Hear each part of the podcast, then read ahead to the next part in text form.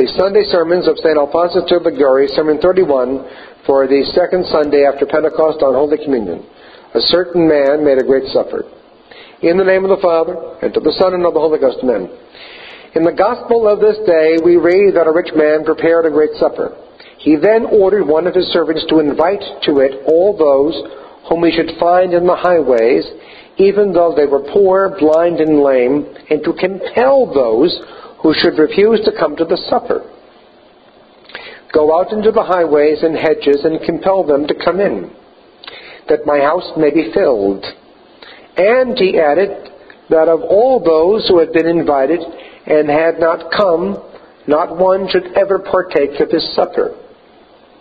But I say unto you that none of those men who were, were invited shall taste of my supper. This supper is the Holy Communion. It is a great supper, at which all the faithful are invited to eat the sacred flesh of Jesus Christ in the most holy sacrament of the altar. Take ye and eat. This is my body.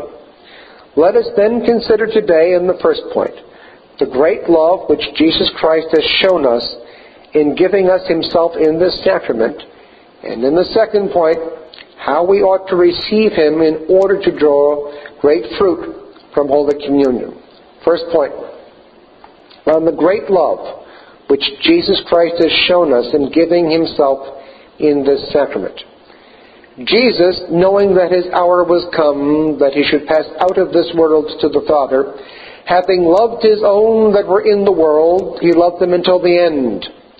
Knowing that the hour of his death had arrived, Jesus Christ wished, before his departure from this world, to leave us the greatest proof which he could give of his love by leaving us himself in the Holy Eucharist. He loved them to the end. That is, according to St. Chrysostom, with an extreme love. St. Bernardine of Siena says that the tokens of love which are given at death make a more lasting impression on the mind and are more highly esteemed. But whilst others leave a ring or a piece of money as a mark of their affection, Jesus has left us himself entirely in this sacrament of love. And when did Jesus Christ institute this sacrament?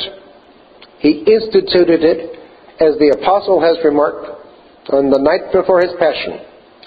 The Lord Jesus, the same night on which he was betrayed, took bread and giving thanks broke and said, Take ye and eat. This is my body.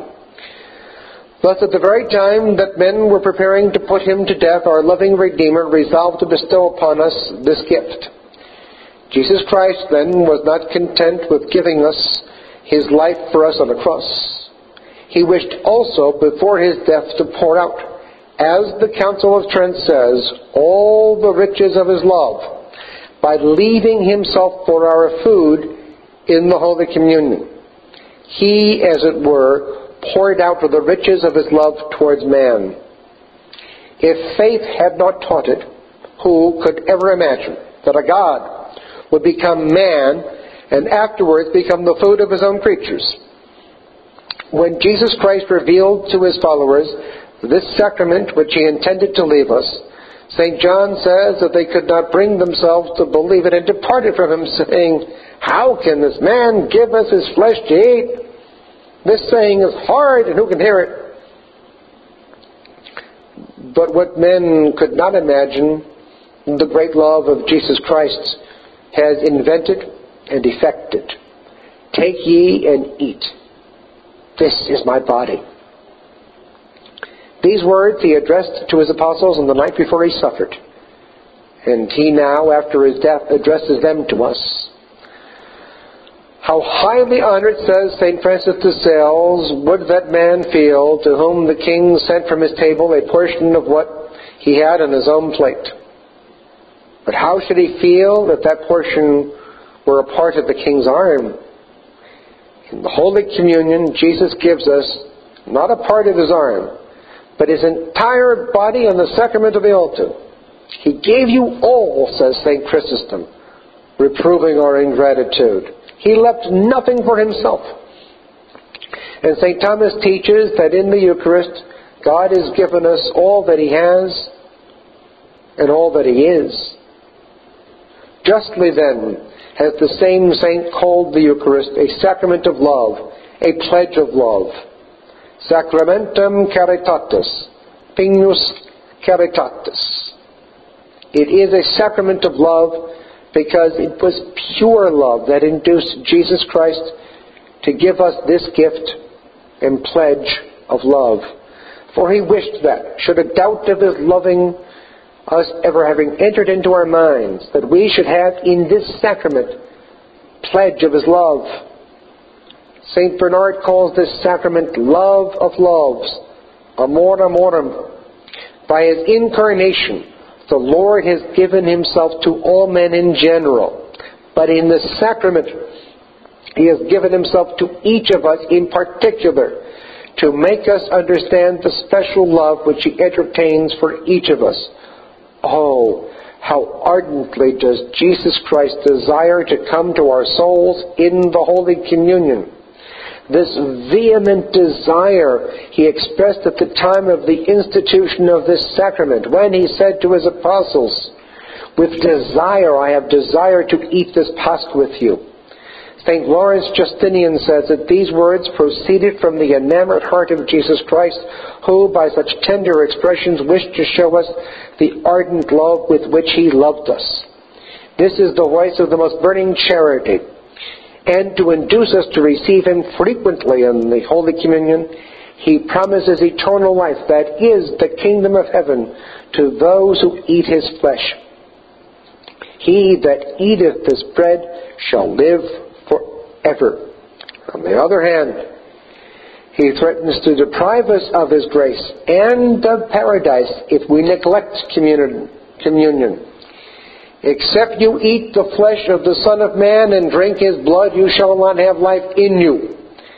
These promises and these threats all sprung from a burning desire to come to us in this sacrament.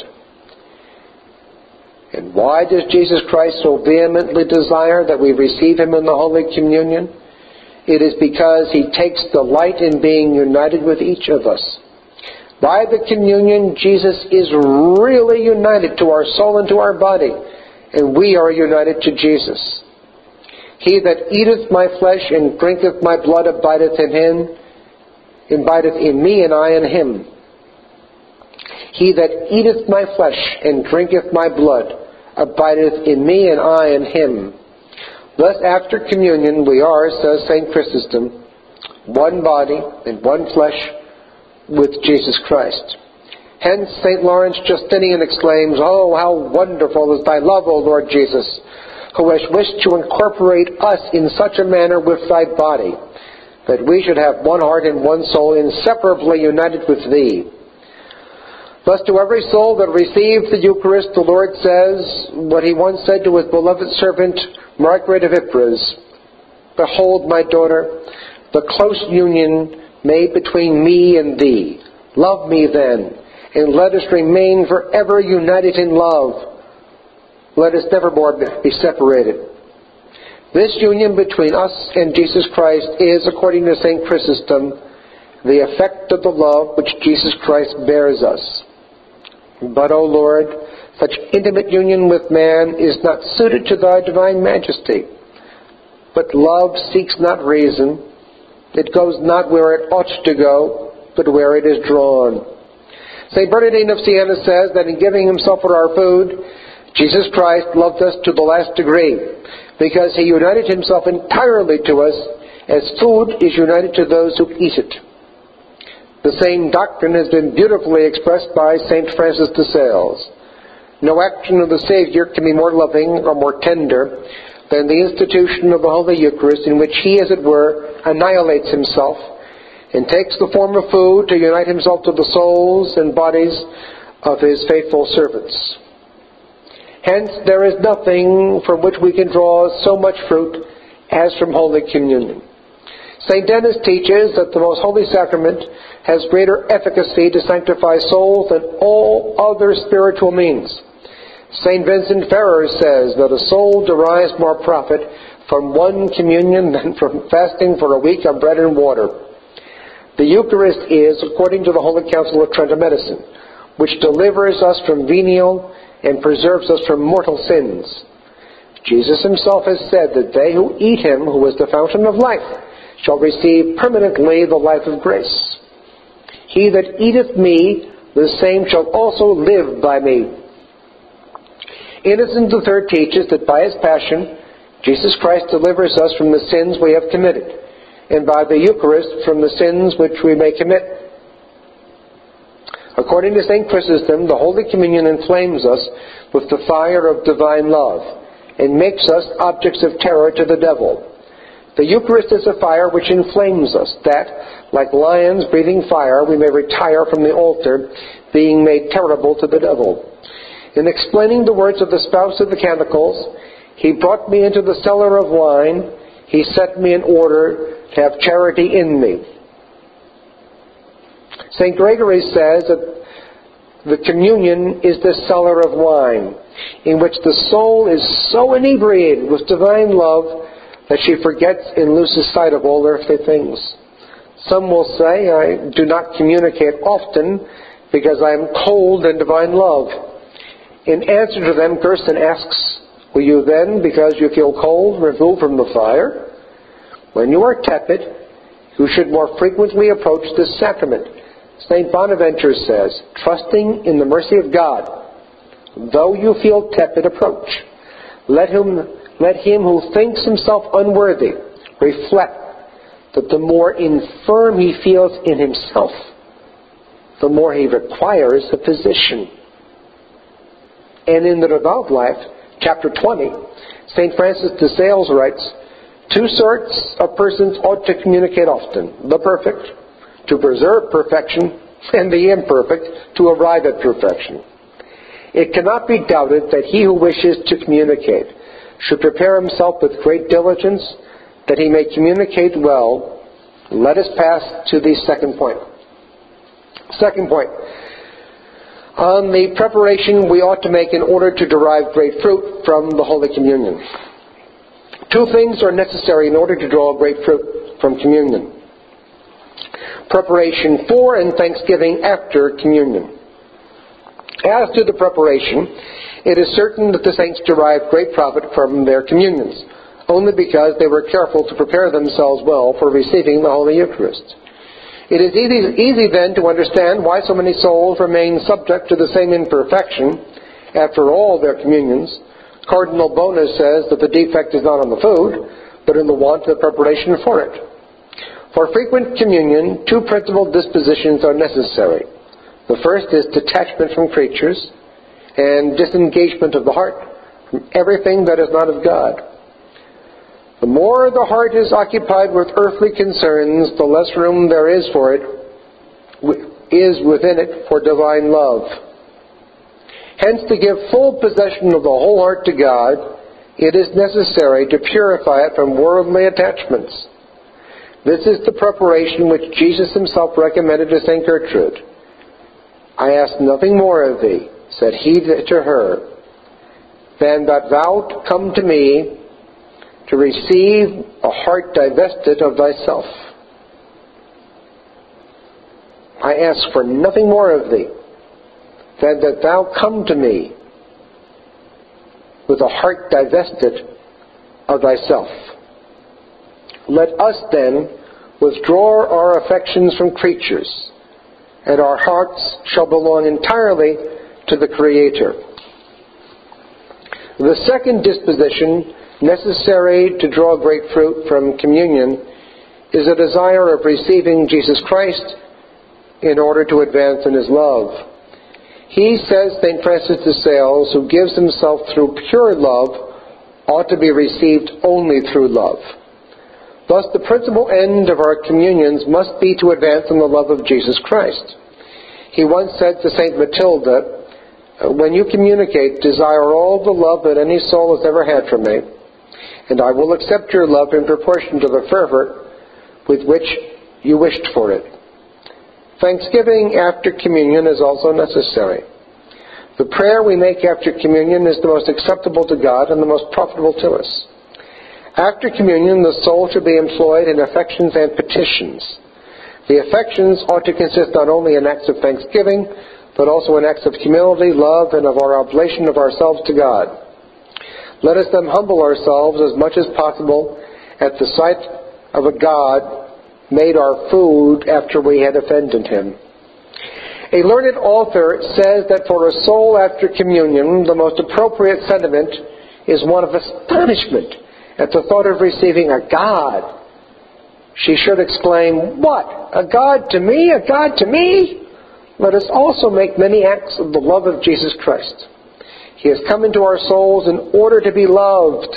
Hence, he is greatly pleased with those who, after communion, say to him, My Jesus, I love thee. I desire nothing but thee.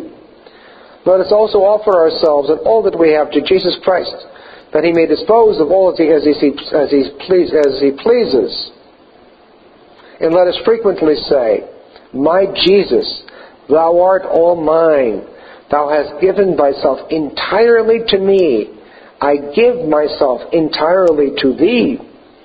After communion, we should not only make these affections, but we ought also to present to God with great confidence many petitions for His graces. The time after communion is a time in which we can gain treasures of divine graces.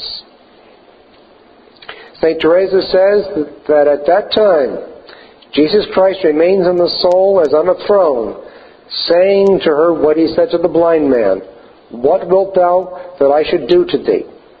As if he had said, But me you have not always now that you possess me within you, ask me for the graces. I have come down from heaven on purpose to dispense them to you. Ask whatever you wish, and you shall obtain it. Oh, what great graces are lost by those who spend but little time in prayer after communion.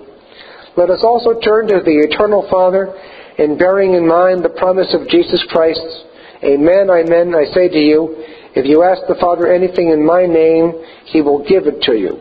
Let us say to him, My God, for the love of this thy Son, whom I have within my heart, give me thy love. Make me all thine. And if we offer this prayer with confidence, the Lord will certainly hear us.